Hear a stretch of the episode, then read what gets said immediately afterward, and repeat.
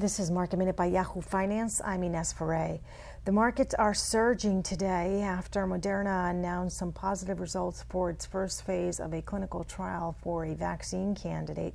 Phase two will be starting in July. Also, Fed Chair Jerome Powell gave some encouraging comments about the recovery of the economy post-COVID nineteen in a sixty minutes interview yesterday. The S and P five hundred is having its best day since April eighth, twenty twenty, its best day in over five weeks. Andrew Cuomo, the governor of New York, is urging major sports teams to plan to reopen without fans. And Uber is mulling selling its non-core businesses and perhaps cutting another three thousand jobs and shutting some forty-five offices, according to Dow Jones. For more Market Minute news, head to yahoo finance dot com.